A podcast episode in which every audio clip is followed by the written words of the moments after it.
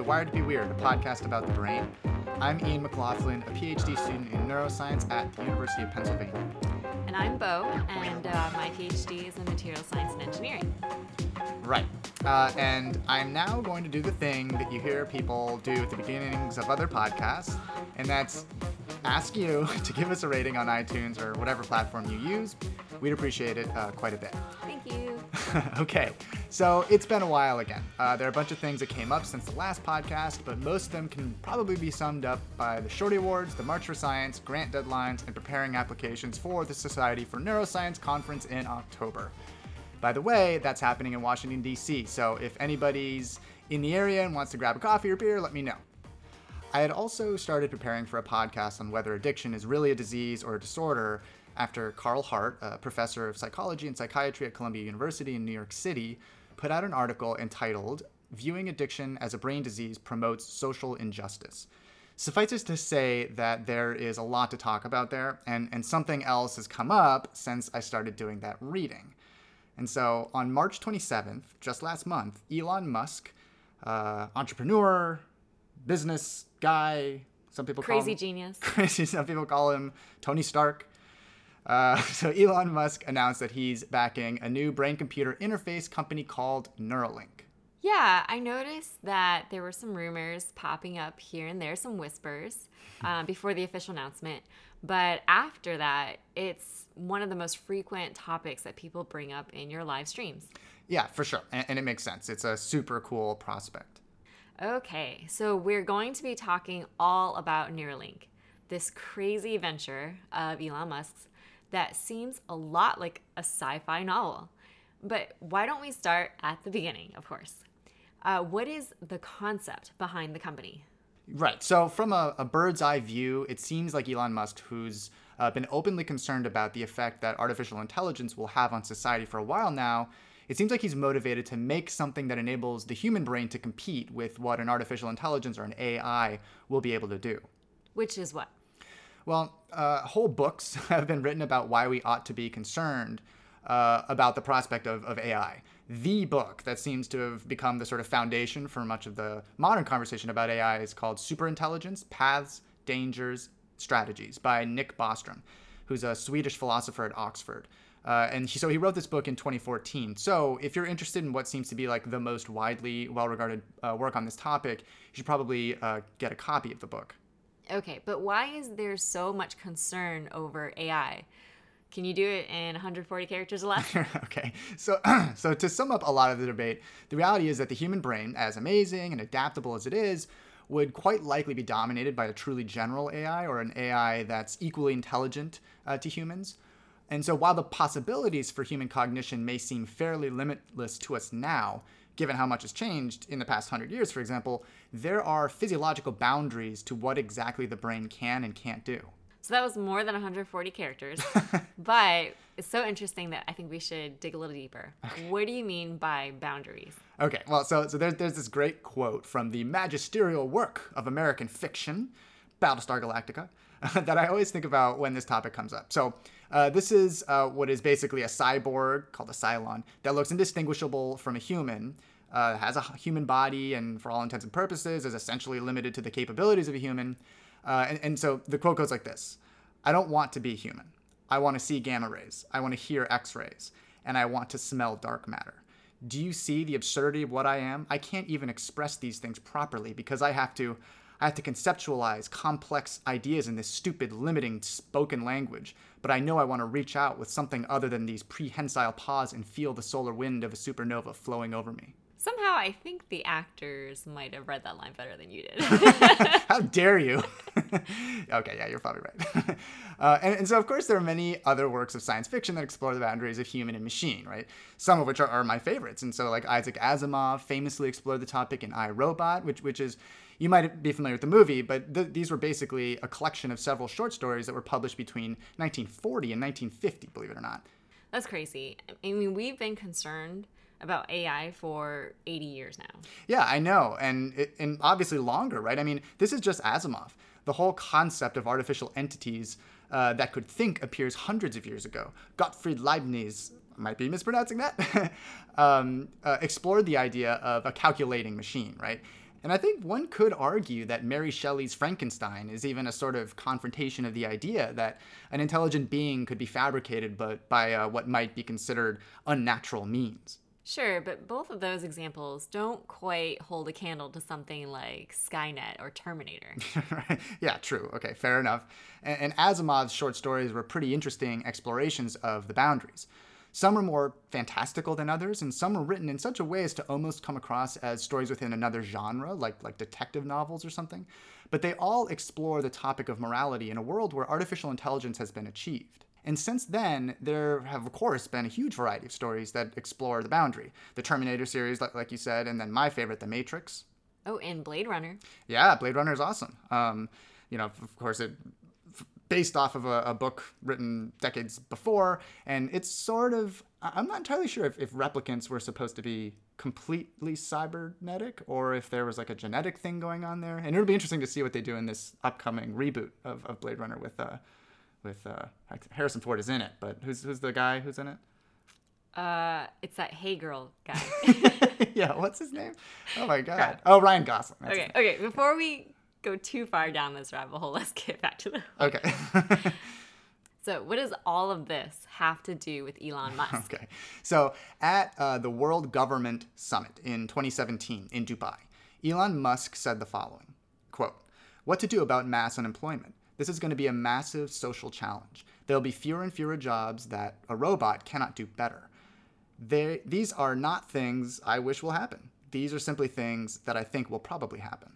And he's been joined by other tech giants like Bill Gates, as well as the physicist Stephen Hawking, who said uh, the automation of factories has already decimated jobs in traditional manufacturing, and the rise of artificial intelligence is likely to extend this job destruction deep into the middle classes, with only the most caring, creative, or supervi- supervisory roles remaining.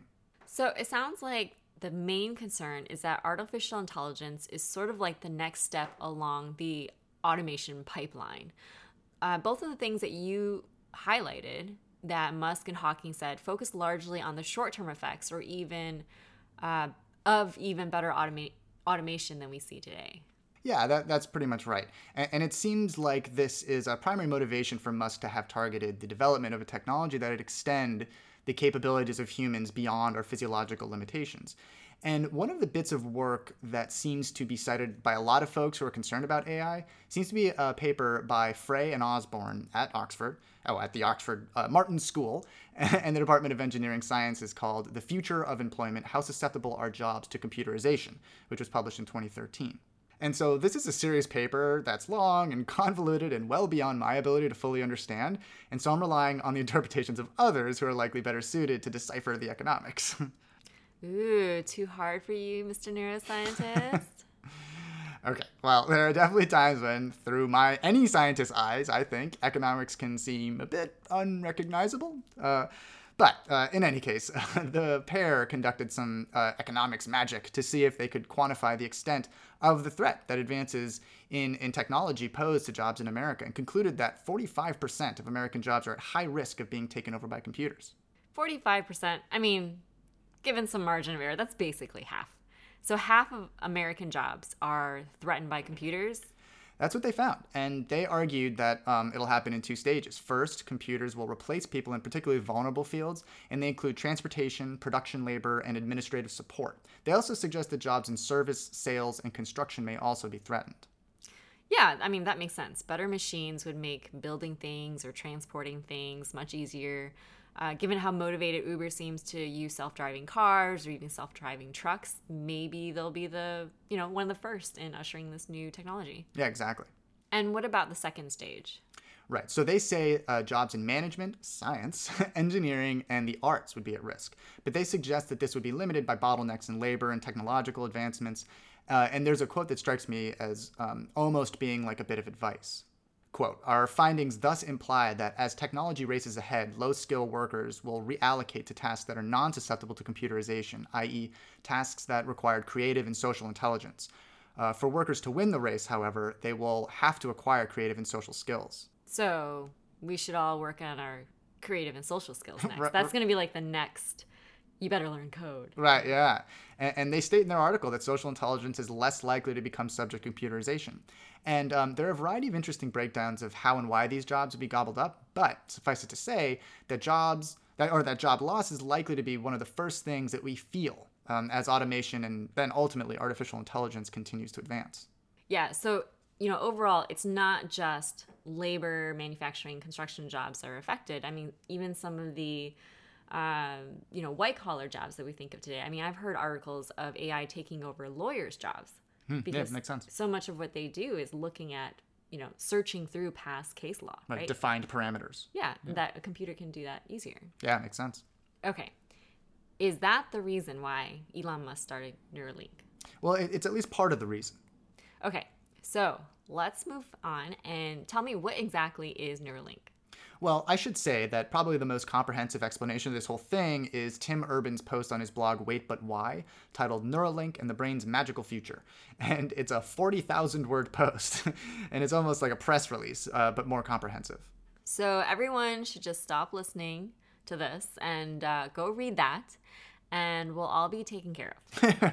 okay, well, you should certainly check that post out um, if you're interested in, in sort of getting uh, word from the horse's mouth, right? But here's how I think I can bring some value to people in this conversation. So I'm to sort of try to play devil's advocate against the optimism from Neuralink and Tim Urban. Um, I'm probably to fail sometimes because I do find it exciting and interesting. Um, but we'll start with a bit of a summary of the information that the Neuralink team provided to Tim Urban. Uh, uh, but we'll also make sure to um, talk in a bit of greater depth about the actual technologies on which the folks um, associated with Neuralink are likely to be basing their plans. Okay, so tell me about Neuralink. Okay, so first, the team does have some serious people with serious pasts on it. So uh, Paul uh, Merolla, um, and again, you know, I might be messing up names, but uh, Paul Merolla uh, worked as the lead chip designer at IBM on something called Synapse or Synapse, spelled as Synapse, uh, where he led the development of the True North chip, which is one of the largest CMOSs or complementary metal oxide semiconductors. CMOS. CMOS. Okay, thank you. Um, and his field uh, was devised with the goal of designing transistor circuits based on brain architecture. All right, I can see it. You're starting to, you know, mix computers with brain stuff. All right, I see. I see the match. Right. Yeah. Yeah. Okay. And and then so then there's uh, Vanessa Tolosa, who's an expert in flexible neural interfaces, designing stable and biocompatible microelectrodes. There's Max Hodak. Uh, who's worked on brain machine interfaces at Duke and runs something called Transcriptic, a robot cloud lab for life sciences. There's DJ SE, DJ Seo, I think is how you pronounce his name, forgive me, um, who designed the brain machine interface called Neural Dust, uh, which we'll probably talk uh, about a bit later, uh, but are basically very small sensors that can detect ultrasound uh, with the goal of being able to record brain activity. There's Ben Rapoport, a neurosurgeon, PhD in electrical engineering from MIT. There's a guy named Tim Hanson, who's described as an engineer. and then there's uh, Flip Sabes, or Flip Sabes, uh, a scientist at the University of California um, in San Francisco who focuses on cortical physiology, computational and theoretical modeling, and human physiology. And I should say that UCSF is one of the leading research institutions in, in the neurosciences uh, throughout the world. Um, and then finally, Tim Gardner, um, who has a lab at uh, Boston University and works on implanting brain machine interfaces in birds to study how bird songs are arranged from pretty simple neurophysiological activity in bird brains, right? Definitely sounds like an all star team. uh, but seriously, what are they working on? Okay, so they describe themselves as a brain machine interface company producing uh, micron sized devices, uh, and they intend to introduce something that'll provide treatments for conditions like strokes, cancer, and congenital diseases within four years. So, four years seems really ambitious. It seems sooner than I'd expect, um, you know, considering the things that we've discussed Mm-hmm. Yeah, sure. So yeah, the things that people talk about. Um, yeah, and, and, I mean, I know what you mean, uh, and I think there is this natural tendency for a lot of the media coverage of this type of an effort to focus on the most attention-grabbing topics uh, relevant to an effort like this. Right, like something that would you know, put us all in the matrix or turn us into the Borg or yeah, something ex- like that. Exactly. And, and, you know, these are people interested in making sustainable businesses, right? And to make a sustainable business, you need to generate profits. So they see short-term profits coming from treatments li- of uh, treatments for these conditions. Okay, so they're making these micron-sized devices that they say will be able to treat uh, you know, a bunch of things under the sun from strokes to cancer. But what are we talking about physically? Is it neural dust? And, you know, if that's it, what on earth is neurodust?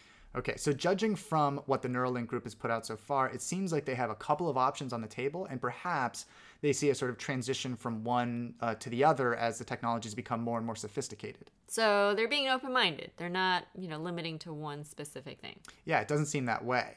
Uh, but they do describe what they expect their brain machine interface would look like in 40 years. They describe it as being uh, complete, smooth, biocompatible, and high bandwidth in terms of neural, uh, neuronal uh, recording. And it'll communicate wirelessly with a cloud storage system as well as computers and the neural links of other people. So your kids are going to turn into the Matrix. right, or the Borg. or the Borg. Okay. Uh, so that's what it can do. But you know, tell me a little bit more. What, what are you talking about? Like, what does it look like in my hands? Yeah, and this is one of the criticisms that has been put out by um, by neuroscientists um, of the sort of announcement.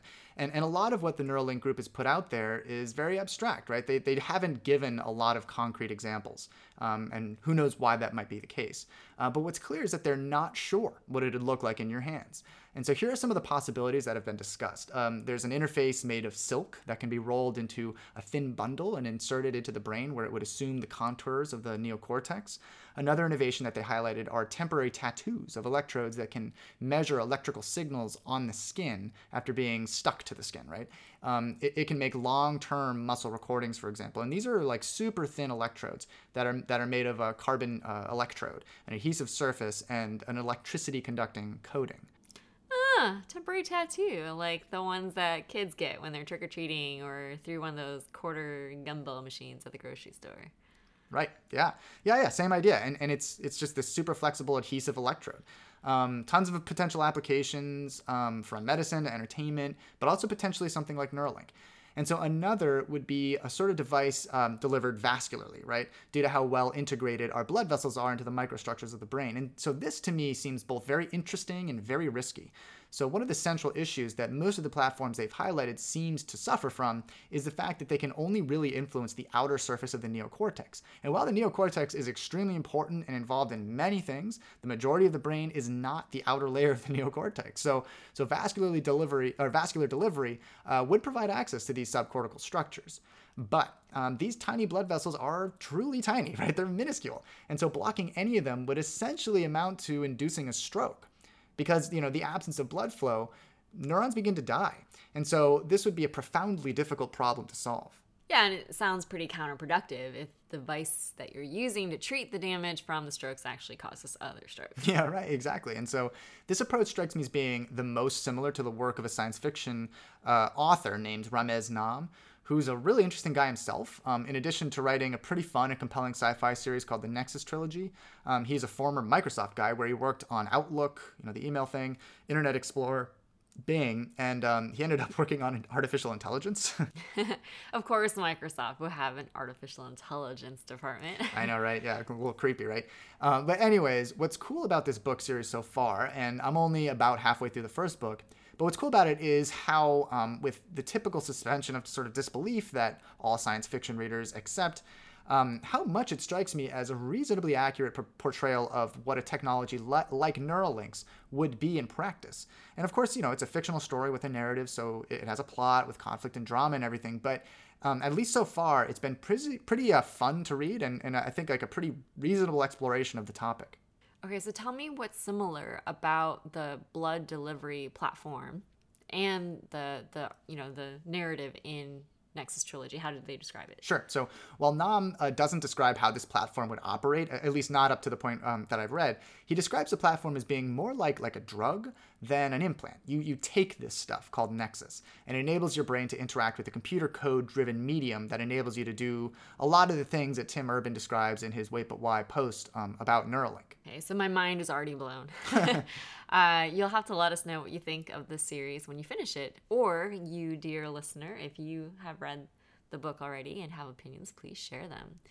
um, so, are there other platforms Yeah, definitely. And like, you know, the things like arrays of electrodes that DARPA funded um, groups are working on. And I couldn't really get specific enough information on these to hunt down the research.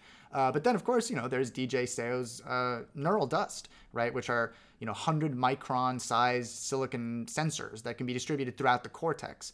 And they would interact with a small device implanted below the skull that's uh, using ultrasound. Okay, so 100 microns, that's about the width of a human hair. And a neurodust is this, I mean, I'm imagining it's going to be like a bunch of little sensor nuggets throughout the brain that send and receive information from a bigger nugget that's maybe implanted somewhere else in the skull. Yeah, I, I think that's the idea. Uh, and the last technology uh, they highlighted, right, in, in this um, uh, blog post has been called neural lace. And um, interestingly, there are instances of Elon Musk referring to the company or its product as neural lace. Maybe we should write them and suggest they call it neural nugget. yeah, yeah, that'd be good marketing. At least it, you know, it has alliteration. It's catchy. It does have alliteration, and it is pretty adorable. oh, you know, maybe they could partner with McDonald's. Oh yeah, I'm sure McDonald's is really interested in moving into the artificial intelligence game. Okay. well, you know, 40 years, you know. Okay, moving on. so, do you think that this means that this is the one that he thinks is the main contender? Right, neural lace. Um, so I don't think we can know. Uh, but it may reveal his fondness for another science fiction series called the Culture series by Iain Banks. And can you tell me why, other than the fact that his name is also Ian? okay, so in, in these books, uh, a neural lace is an implant that integrates with the physiology um, of the brain to, to basically interact directly with various aspects of the body, creating a visual overlay or the ability to interact with machines and sort of elevate consciousness to compete with, with AI. Okay, so that sounds exactly like you know what we're talking about here. Right. Uh, and so in 2015, a fairly large group uh, composed of scientists from Harvard and the National Center for Nanoscience and Technology in Beijing published a paper about their platform to inject uh, flexible electronics that can conform to different shapes in a well-regarded journal. Right. Okay, and tell me more about flexible electronics. So they describe it as a two millimeter wide mesh that was injected through a needle uh, with a very small diameter. And so it's basically a mesh uh, like a grid of what I think um, is silicon nano nanowire, right? That's capable of unfurling like a flag that's being caught by the wind. So, a two millimeter wide silicon mesh that can be rolled up and injected into the brain. I hate needles, so I don't think this. I don't think this is the option for me. well, but I mean, the advantage would be that they don't have to remove a part of your skull, or at least a very big part of your skull. Well, you know, I think there are pluses and minuses to all of these. Okay. Okay, but you know, this one is not my favorite. But tell me why it's so special.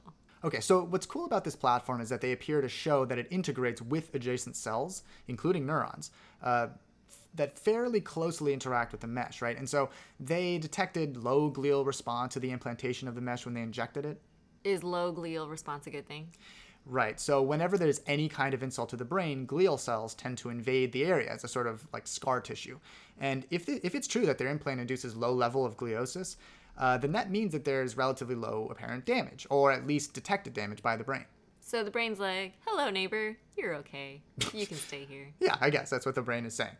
All right, so you have this injectable mesh and it i'm imagining with a big enough mesh you're covering significant areas of the brain so you can integrate with most of the brain so this seems like the platform that allow for a really solid communication and output from the brain are you sold on this so, a problem that they encountered is the fact that the injectable mesh can only conform to shapes. It can't actually expand into subcortical shapes. And when you say subcortical shapes, uh, can you describe what you mean by that?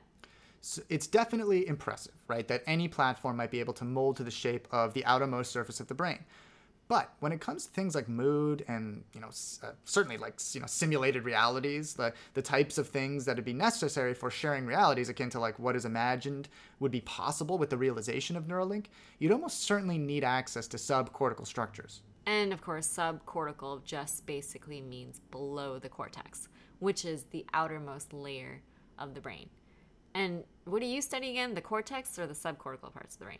So I study subcortical areas that are um, actually evolutionarily quite a bit older than you know the human neocortex, and we talked about some of them when we did the podcast on anxiety and fear. Um, some of these brain structures have existed on Earth in one animal or another for over 350 million years. I see, and you think that for a platform to be able to achieve all the things that people have aspired to or discussed related to Neuralink, the platform is going to have to be able to access those deeply buried parts of the brain. I would expect that to be the case, uh, yes. To truly share the entirety of an experience or a thought, a memory, or a concept, I, I just can't imagine that sending and receiving from the cortex alone would provide a sufficiently comprehensive recap of all the brain activity underlying these aspects of the human mind. And my bet is that Neuralink um, expects for there to be a progression of platforms, right? One leading into the other. And given that their short term goal is to develop treatments for conditions like epilepsy and strokes, some platforms may be better positioned to treat certain conditions than others. Right. It makes sense that they'd want to take it step by step and become more sophisticated as time went on. Um, so, back to these platforms being better positioned, um, what do you mean by better positioned? Let's take epilepsy as an example. Epilepsy is a disorder where there are episodes of abnormally elevated activity from neurons, which, when you measure it, looks like just uncontrolled activation in the brain. And these seizures of, of activity are often accompanied by convulsions, right? And sometimes accompanied by other things, like a loss of responsiveness to the environment, called an absence seizure, or a loss of muscle tone, called atonic or drop seizures. Well, when it's possible to identify the source of regions of the brain that are causing seizures uh, to occur, I-, I, could imagine that implanting something like the grid described by the folks that designed the injectable neural mesh, right, neural lace, on top of or into the seizure causing areas could enable a variety of treatment strategies. And how might that work? So, this is just me speculating, but I could imagine that if this injectable mesh were capable of integrating with the source of seizure activity, right, you've targeted it uh, and it was capable of measuring and altering brain activity. You could detect the onset of a seizure through the device and then automatically deliver inhibitory feedback to the area to prevent the seizure from ever taking place. And so this is kind of like a pacemaker preventing arrhythmias, where there's basically a battery connected to electrodes that are then connected to the heart. The pacemaker measures cardiac activity, and if there's like abnormal cardiac activity, the pacemaker will send electrical signals to the heart to help correct that activity. So I could imagine that even a small implanted mesh capable of doing this, that sort of minimum of, of what they described um, uh, could accomplish a very similar therapeutic effect uh, to a pacemaker in the case of epilepsy. Right. So they first develop a preliminary version of something that could evolve to become more complex later on, or something that's capable of generating enough profit to fund the large research and development that would be needed to develop something more complicated that would enable all the things that they described in Tim Urban's blog post. Yeah, I think that's our plan. Okay, so now let's talk about some of the things that were described in the Wait But Why post. What are these amazing claims that you keep referencing? So, without just regurgitating the whole blog post, if you imagine what was possible in the Matrix, imagine an even cooler version of that, but it's wireless and seamless with the real world. So you wouldn't have to have a port implanted into your skull. Right. Uh, that's the kind of thing that they're after. In fact, one of their priorities is for the implantation of this platform to be largely non invasive, uh, comparable to getting sort of LASIK to correct uh, visual impairments. And they want it to be wireless, very small, and versatile enough to be sensitive to the activities of at least 1 million neurons. 1 million neurons. okay, nobody gets that reference. yeah, yeah, I wonder how long it's been since Austin Powers. Yeah. Well, this is an audio medium. They don't they don't see the little pinky finger. Okay. Yeah. Anyway. Or that you look just like Doctor Evil. Of course. so why one million? I mean, if I remember correctly, the brain has eighty six billion. So, you know, what would be one percent of the brain's neurons? I mean, why is that important? Yeah, they didn't provide a rationale for that number apart from the fact that it's significantly higher than the current record of around 500 neurons uh, they make an appeal to Moore's law, right, where the number of transistors fitting onto a computer chip has doubled roughly every 18 months. And so that might kind of be like a model for how rapidly our ability to record from a very large set of neurons might be. Um, they also mention a plot put together by um, uh, Ian Stevenson and Konrad Kording of the number of neurons that were able to be recorded from simultaneously over the past 50 years, and they come up with a projection that suggests that the number seems to double every seven and a half years, 7.4 years. So that would still take quite a few years before we get to 1 million simultaneous neurons. For sure. Uh, but they make the argument that the ultimate goal isn't to reach 1 million neurons, but for a technological breakthrough that leads the way to reaching a, a million simultaneously recorded neurons, right? And, and then beyond 1 million. So some of the early models that a company like Neuralink put um, puts out may help sort of expedite the process, right, of this technological development. But yeah, given what the resources ha- uh, we have today, it'd be another like 200 years before we could gain access to and then record from all of the brain's neurons. So, is that what you think would be necessary for us to be living in the Matrix or in the Nexus trilogy? It's tough to say because we still don't have a completed neuroscience, right? But, and because I'm a, a, mood circuitry chauvinist, my instinct is to argue that not all regions of the brain are entirely necessary to knit together a pretty convincing reality. So, for example, people can theoretically have fairly comprehensive experiences following strokes while losing certain components of their brain. It might be the case that you could go without measuring every neuron in the language comprehension and production circuit while still being able to encode language in an augmented or virtual reality by, you know, for example, measuring activity uh, at neurons or muscles outside of the brain. Like where? Like well remember we have this whole peripheral nervous system right? So like near the various muscles that are used to produce speech or just measuring the brain circuitry associated with the initial stages of speech production and then just skipping the circuitry associated with the actual stimulation of the muscles. I see. So just focus on measuring the regions of the brain that generate the early stages of a spoken word without measuring the regions that literally control your tongue. Right and i could imagine that may be true for other aspects of consciousness as well, uh, where there's like a minimum number of neurons that's necessary to measure, to, to get a good enough picture, right? And then a computer fills in the gaps and takes care of the rest. That principle may translate to dramatically fewer neurons that would be necessary to be recorded. All right, so what I'm imagining now is this platform that measures your intent because it's measuring the plan to say a word instead of you actually saying the word. And now we're going to be in like that Tom Cruise movie where you come up with, you know, intent. It right. could be bad intent, but you actually haven't done the thing yet. yeah. What's yeah. that movie called? A Minority Report. Minority. Yeah, it's, it's, you know thought thought crime, right? Um, yeah, I, I, suspect that that's going to come up a couple more times, uh, but. All right, and so what would this experience be? Like, why would this be so cool and valuable? Well, uh, to get us going here, I, I, really like one of the quotes from Elon Musk that describes our current relationship with technology, right? Our current relationship, and, and how this type of a technology would be a significant improvement. And so, so here's the quote. Okay, well, I'm, I'm going to read it this time. Okay. yeah. You've read all the quotes. okay, fair enough. You're already digitally superhuman. The thing that would change is the interface, having a high bandwidth interface to your digital enhancements. The thing is that today, the interface all necks down to this tiny straw, which is, particularly in terms of output, it's like poking things with your meat sticks or using words, either speaking or tapping things with fingers. And in fact, output has gone backwards. It used to be in your most frequent form, output would be 10 finger typing. Now it's like two thumb typing.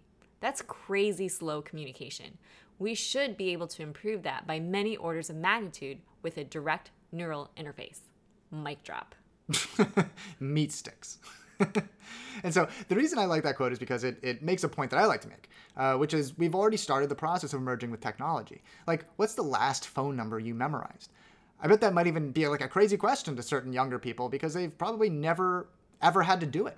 Or, for example, consider the effect that a massive proportion of the population having what would have been a supremely powerful camera in your pocket, right, at all times has had on society. And then human memory, I mean, human memory is infamously poor and vulnerable to change over time, which we've talked about in the past, right? While recorded videos and pictures are entirely game changing in that respect. And the last one uh, that drives the point home for me, and perhaps others as well, is, is the effect that being able to type quickly has had on how I sat through classes. Uh, for example, I, I was fortunate to be taught how to type at a pretty young age, and I'm able to type pretty fast now. So when I got to grad school and realized that the volume of information that I was going to have to master was orders of magnitude greater than what I'd confronted in college, I realized I was going to have to come up with a, with some new solutions. Right? I, I basically um, got to the point where I was essentially transcribing every class. Why not use a voice recorder? I know some people do that. Yeah, excellent question. and um, even just using a voice recorder is a great example of how technology is already changing how the brain interacts with the environment and society, right? But transcribing the class is vastly superior. I've argued many times because you then have a computer searchable document, right? So do you want to sit through a two-hour lecture uh, on on secondary immunity, you know, scrolling through to try and find what you you know are trying to, to study, or do you want to just review the section on major histocompatibility complex molecules? Can I pick neither? well, the point is that you can just you know control F find you know H uh, uh, MHC you know or, or major histocompatibility compa- histocompatibility uh, complex. See, you can't even say it. Yeah, everybody just says MHC. So. um, and that it, it, was, it was a massive game changer in terms of how my brain navigated its its environment right it, it relied very very heavily on the ability for a computer to take some of the responsibility of memorizing information immediately something that computers are far superior in doing already, and then enabling the wetware of my brain to pore over the information and then more slowly absorb it. Anyways, uh, uh and here's where I'm going to start playing a bit more devil's advocate. Um, this next quote did make me wonder if a platform like the one they're describing really would accomplish all the things that Musk envisions. And I quote There are a bunch of concepts in your head that then your brain has to try to compress into this incredibly low data rate called speech or typing. That's what language is. Your brain has executed a compression algorithm on thought on concept transfer. Transfer. And then it's got to listen as well and decompress what's coming at it. This is very lossy as well. So when you're doing the decompression on those, trying to understand, you're simultaneously trying to model the other person's mind state to understand where they're coming from to recombine in your head what concepts that they have in their head that they're trying to communicate to you. If you've two brain interfaces, you could actually do an uncompressed, direct conceptual communication with another person. Right, and I'm not entirely sure that this is how this would go. So, the information, regardless of its source, is ultimately filtered through the structures of your brain to be comprehended, right? The hardware is doing something. It's not purely software running on identical hardware. Your experiences, beliefs, and, and so on will have an effect on how that information, perfectly and rapidly delivered, is interpreted and integrated. I am, for sure, sympathetic to the point they're making here, though, that words are poor representations of thoughts. It's impossible for any word to perfectly encompass the entirety of, of the experiences, variable as they are, that people, um, that you know, different people will have when they think of, of, of a word, right? So I do think that this would be a much more effective thought delivery system. But I also think that they're underemphasizing the role that the actual hardware of the brain plays in modulating experiences.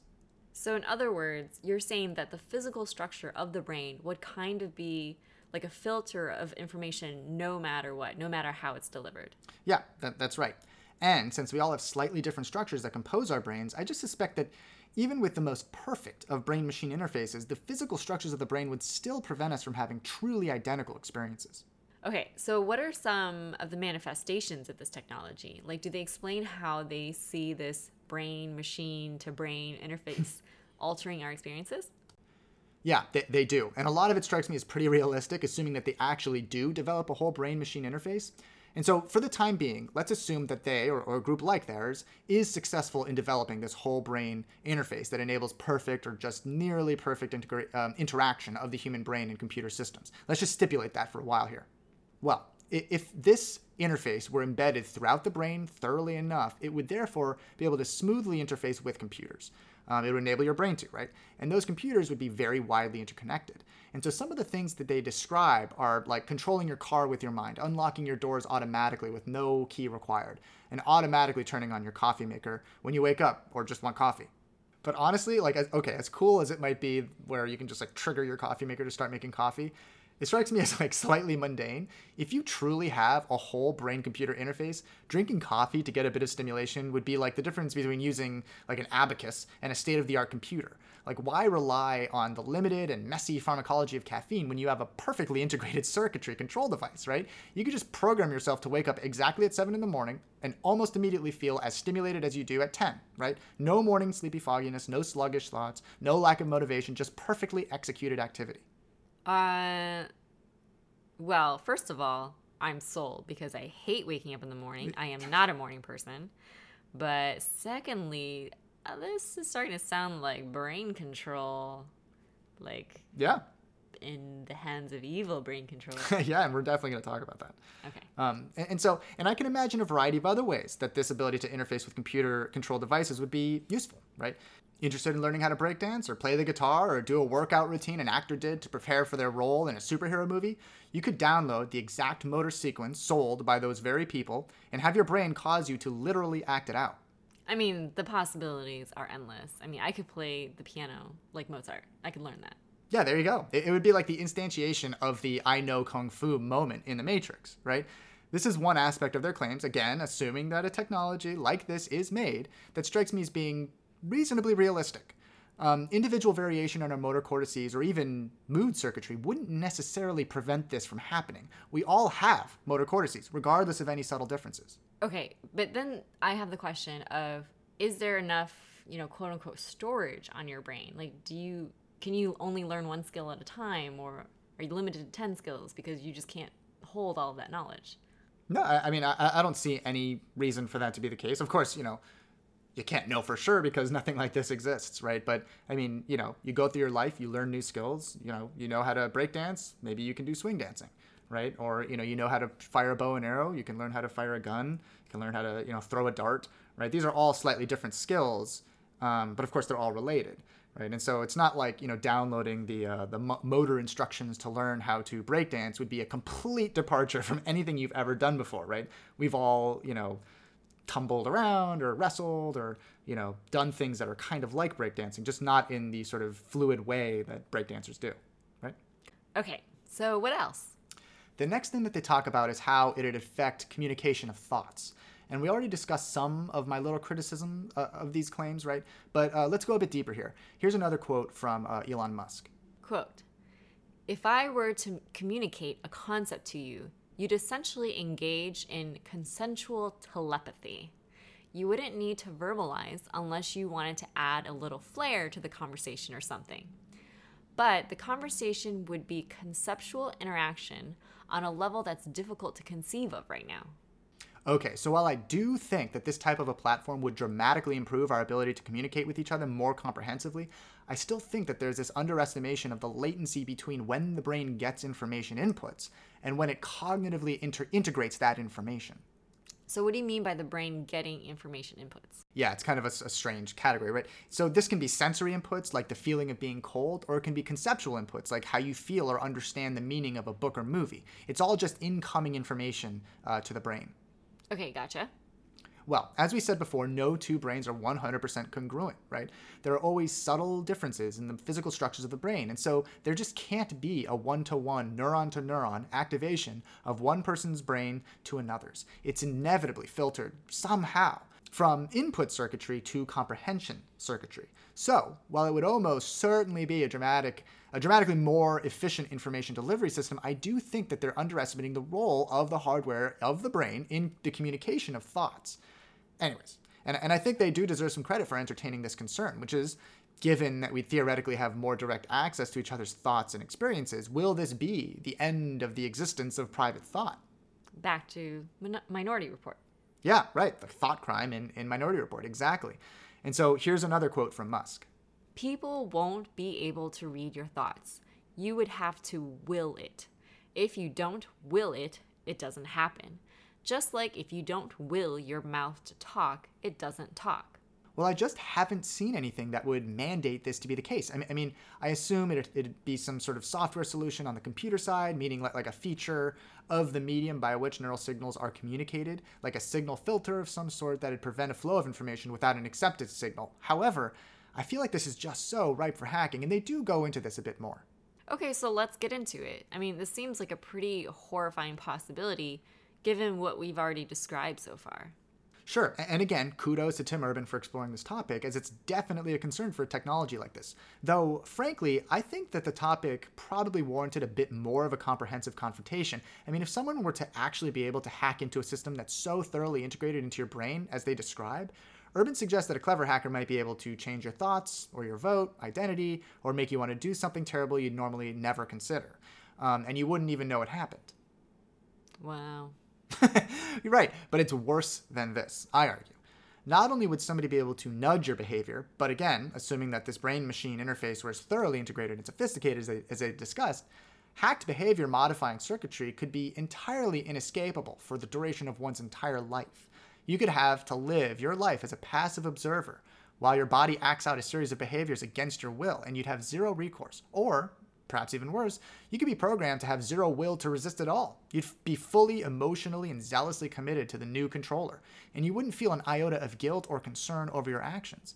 In fact, you could be encoded to like have an orgasm every time you commit an act of terrorism, or get a neurochemical reward akin to what people feel when, when they take heroin or cocaine, but without any risk of overdose, right? The term brainwashing doesn't even come close to articulating the depth of control somebody could have over another. They could be programmed to be a slave without ever knowing it and enjoying it the entire time. But to be clear, I do think that the benefits outweigh the possible negatives.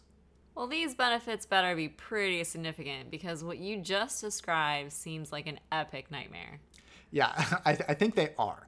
But uh, before getting to that, let's keep exploring the ways that this kind of a technology would change our lived experience. The next thing that they discuss is multimedia communication. And here's another Musk quote, uh, then followed by a quote directly from Tim Urban's post to get us going. So I'll be Elon, you be Tim. okay, sure. Quote I could think of a bouquet of flowers and have a very clear picture in my head of what that is. It would take a lot of words for you to even have an approximation of what that bouquet of flowers looks like. Okay, and then here's here's the one from uh, Tim Urban.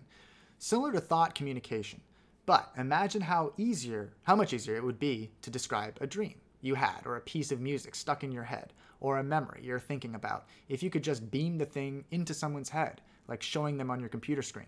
You'd never have to read a woman's mind again. yeah, that's cute. You'd decimate a whole business of pickup artists. charlatans. okay, so so I have another sort of similar critique here that I did before. The problem here is going to be the fact that input circuitry isn't likely identical to experience circuitry. Sensory inputs activate certain circuits, and then that sensory information is interpreted to generate an experience. If the input uh, from someone else's direct experience was fed through that sensory circuitry, then there would still be a personal modification, while that experience is filtered through your experience circuitry, right, to deliver a personal experience. If, however, uh, there was a one to one activation of the very same neurons in your brain that were activated when the other person had the experience, it would be fundamentally unlike looking at someone else's computer screen because you'd just be ripped from your current experience and placed into the other's experience temporarily totally amazing, right? But it's more of an induced reality than simply communicating an experience like watching a video that someone took with their phone. Right. I see what you mean by this being a similar criticism.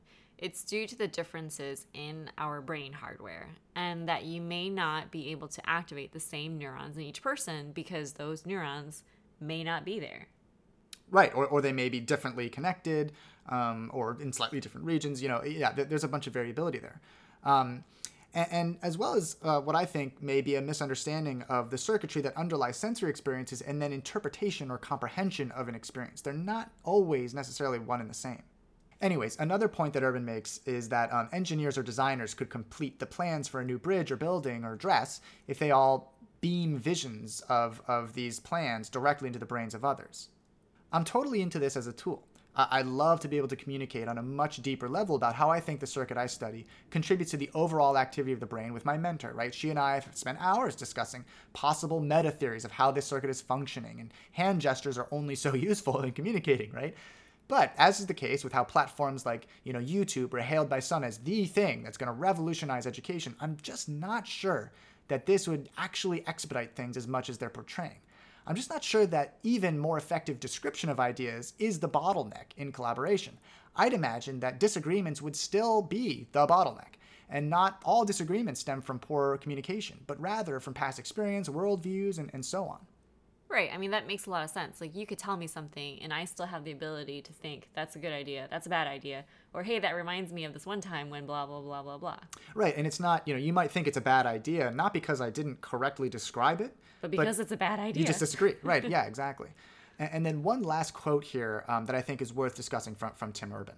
How many symphonies could Mozart have written if he had been able to think the music in his head onto the page? How many Mozarts are out there right now who never learned how to play instruments well enough to get their talent out. Okay, so this is basically arguing that if we were to reduce the time delay between an idea and its execution, we'd amplify productivity, or more specifically in this case, creative output. And so, to a certain extent, I bet that's entirely true. Though I do wonder if the law of diminishing returns apply here applies here as a function of, of how the circuitry of the brain produces comprehension and creativity. I mean, how do we know that we don't just generate a lot of noise? yeah, that, that that's certainly true. Yeah, I mean, one could imagine that there would be some sort of filter function that, that selects signal to noise. I mean, it would be profoundly challenging, of course, and I think that you know that's implicit in the description of these capabilities. Um, the processes of creativity aren't necessarily limited by your ability to generate output. I mean, I, am sure for some people, like maybe Stephen King, that guy just seems to be able to write novels just like a machine. He's, he's amazing. And maybe he is literally limited by the sort of stamina in his fingers to type. But I think for most artists, you know, you you have a wonderful idea every now and then and it's not really your ability to paint or your ability to sing that's limiting you right? It's the creativity itself the processes in the brain that underlie creativity that that's the limiting factor i, I would argue. Okay so where do you think tim is true and where do you think uh, this is off base well, I, I, certainly think it's true in terms of worker productivity, right? Just having computers and machines available to amplify the productivity of workers has made the average output of a given worker significantly higher. Except when they're on Twitter, Facebook, or BuzzFeed. yeah, right, true. Uh, but, but I think the net effect is that each worker has become more productive, right? But when it comes to creative endeavors, I, I, just I wonder if the very act of writing out music, or in my case, reading the literature, writing my notes, and then writing out the articles, has its own beneficial effect on the cognitive processes, right? In other words, just the time that it takes for me to read the 150 articles that I reference in my upcoming publication, plus the time it takes for me to synthesize the information and make a new set of points, that time might have a uniquely beneficial effect on the end product. Tell me more about why time itself would be beneficial. I mean, wouldn't speeding up brain processes be a good thing too? Well, you wouldn't necessarily be speeding up the brain, the physical brain processes themselves, right? There are certain processes in the brain that just take a set amount of time. So, in particular, neuroplasticity underlying learning and memory. Um, as I'm reading these articles, I'm learning and storing new information. But to learn and store that information, my brain is generating new synaptic connections, synthesizing proteins, expressing genes, and so on. And, and there's sort of a minimum length of time for me to do that, right? So it kind of goes both ways between brain processes that underlie ideas and the processes that underlie the output of those ideas. And I know that having a relatively slow and deliberative process of assembling knowledge before writing these articles results in improved fact retention just from me and more importantly, a better understanding of a given topic. Right. So that makes a lot of sense. And to give a fairly concrete example, you know, when we're in school, we don't just have one class period to cover a concept and that's it. You know, we have the classwork, then we have homework, and then we review and we study again before a test. Exactly. And so I'll go back to my metaphor of how the Grand Canyon, this incredible geological formation in the northwest region of the state of, of Arizona, kind of close to Nevada and, and Utah, formed over millions of years of water flowing over rocks, right? Just like water will start to carve grooves into rocks over which it flows, repeated exposure to information will begin to sculpt brain circuitry. And while it doesn't take millions of years in the brain, it does take some time to be sculpted. And by the way, this is certainly an argument of why a sophisticated artificial intelligence would ultimately be able to dominate our own intelligence. Our consciousness is fundamentally limited by the properties of the wetware of our brain. The consciousness of an actual artificial intelligence would largely be limited by just the laws of physics and not biology. Sounds like another podcast. Right, right. okay, so how else would this technology affect our daily lives? So the next topic that they cover is how it would affect emotional communication. And they open by highlighting the fact that words are poor mechanisms to effectively communicate emotions. Which is why we now have emoticons. Actually, there's Emojis. Some, some interesting argument to be made there, but Right. I mean, people can say the word happy, but that means things to different people. Yeah, exactly. The difference is between happy and euphoric, for example. And give us a little uh, tidbit. How would this technology affect that?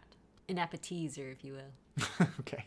So they make the argument that we'd likely discover that the emotions that different people associate with words may be unique to them.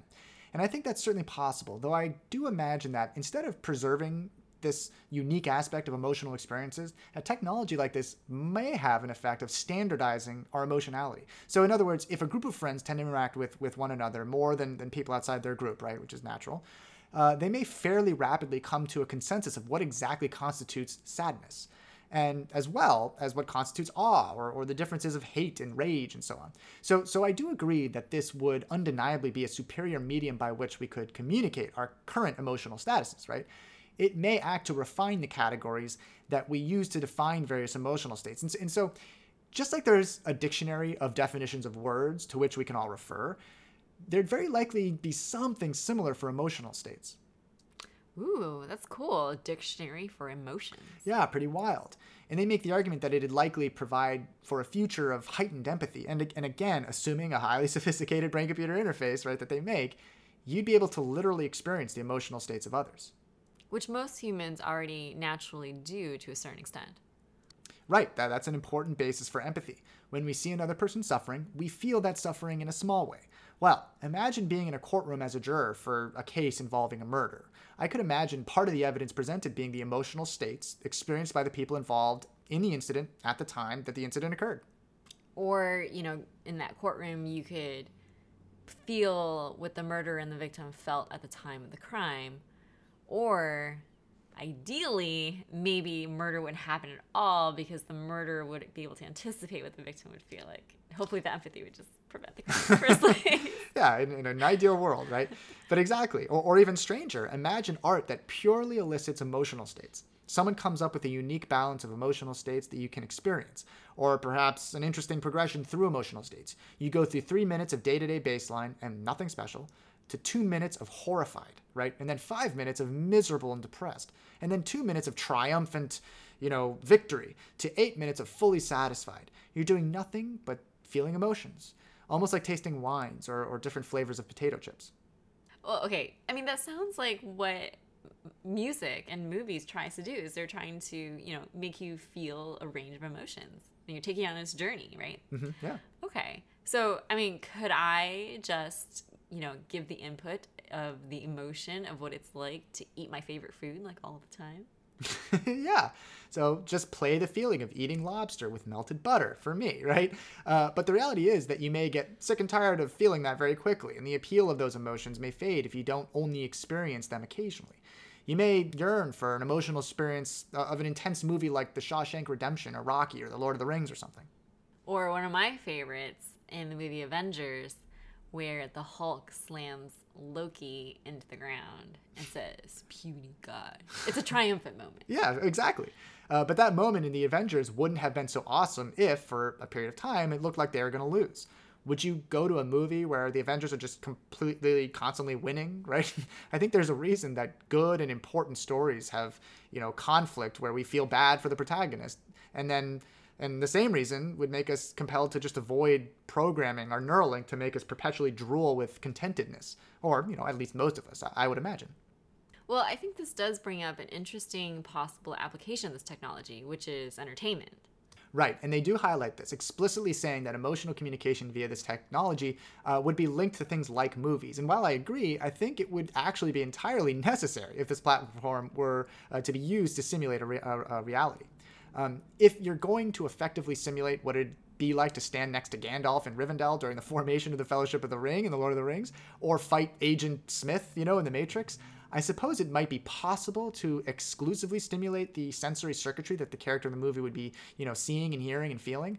But then your character would likely start making decisions that you wouldn't necessarily have made because of your unique emotional reactivity, uh, you know, and so you'd be very unlikely to be identical to the experiences of those that the movie's writers intended, right? And so this is why, when it comes to things like the possibility of fully immersive virtual reality for entertainment in the form of something like a movie, I suspect that it's going to have to be all or nothing. You either feel everything the character feels, or you don't have a truly immersive virtual reality. I mean, why does it have to be all or nothing? Why couldn't you just have, you know, a general nudge in a certain direction? Yeah, and I mean, I, I would imagine that's where we're going to start going, you know, in the, in the near future. But you know, if you are truly, as they argue, if you're truly going to simulate, you know, you're the the first person main character in a movie, you know, that character is making decisions, right? Like, um, you know, whatever. Um, like Bilbo Baggins not deciding to destroy the ring or Frodo hesitating to throw the ring into, you know, the volcano, right? Like some of us might understand the conflict of you know the the, the draw to power, the addiction, and, and so on. Some of us might be like, just throw the freaking ring in the volcano already. Like seriously, you're standing here. This is super frustrating, you know, and like. And so, yeah, of course, it's still entertaining. We still watch. These characters make decisions that we don't necessarily agree with, and it's still entertaining to us. But if you are actually going to sell, right, the, the simulated experience of the main character of the movie, you're probably also going to have to taste the emotional states of that character so that you understand the decisions that they're making in the moment. And, and, like, you know, another argument is that I could imagine this type of entertainment might evolve into a sort of sandbox version of movie entertainment. What do you mean by sandbox? Well, there are certain video games that are, you know, described as sandbox games where, where the player has very few restrictions in terms of choices or actions within the game. So you can freely explore the game's environment and interact with the features of the game in a variety of ways. And in some cases, actually interact with other players of the game in a variety of ways. Okay, so what are some classic examples of sandbox games? I think the typical example would probably be Minecraft, uh, but everything from Skyrim to uh, you know Grand Theft Auto are sort of versions of sandbox games where your character can freely roam a massive environment and you have a huge set of actions that you can take. Well, imagine a version of a movie where there's a set plot that evolves over time, but you can interact with the plot as the main character. Like imagine you're Luke Skywalker but decide to avoid Obi-Wan Kenobi because he seems a little creepy and too recluse and whatever. And so instead, you decide to learn how to play those wacky saxophone instruments in, that the aliens are playing in the canteen on Mos Eisley. And so for a huge portion of the movie, you're interacting with a completely different set of characters while the Empire and Rebellion are duking it out in space. Or, you know, imagine that you're Neo, or I guess Thomas Anderson at the beginning of the movie, and you decide to take the blue pill instead of the red pill and continue experiencing the dual hacker software engineer life that the person uh, who would otherwise become Neo would have had. But I mean, in both those cases, it sounds like it would be a super boring movie. Well, I guess, you know, that would be the challenge. It would be up to the scriptwriters to ensure that no matter what choice you made, contingency you went down, interesting things will happen. But the point is that entirely new forms of entertainment will be born out of the ability to more directly induce experiences, emotional states, and, and choice possibilities. Kind of seems like a blending of video games and movies and really a creation of an alternate reality. Yeah, that, that's right. And um, you know, so th- there's a there's a great um, science fiction book called Ready Player One, um, that I highly recommend. It, it's a lot of fun. It, it, does sort of explore what this kind of a technology would be like. It, it's not, um, it doesn't really talk very much about, you know, like neuroscience or, or you know that type of thing. Then you know Nexus trilogy is probably a little bit better for that. But still, it, I think it's a it's a good exploration or extrapolation of what that kind of a medium w- would be like. But honestly, when I look at some of the games that are coming out lately and compare them to the games that I played when I was in high school, they all look pretty similar to movies at this point. I mean, so I think it's already kind of happening. But a technology like Neuralink uh, would theoretically place us in the driver's seat of the main characters of both movies and video games. Okay, so we're going to have to cut the conversation here and continue in the next episode because there's obviously more to talk about. But I think we've already been talking for too long for one episode. Yeah, yeah, for sure. So next time we'll finish exploring how else this kind of a technology would change our daily lives, as well as you know a deeper dive into the various technological innovations that are the foundations for a platform like Neuralink, and some of the contemporary efforts to influence brain activity that are on the market today. But until then, if you find this interesting, I hope you won't mind taking a moment to leave a positive rating on iTunes because I am led to believe that these ratings are fairly important to enabling more people to check out the podcast. And I know that can be a bit of an awkward inconvenience, and I know that it drains some of your time, but I do appreciate it. But even if you don't, thanks for listening.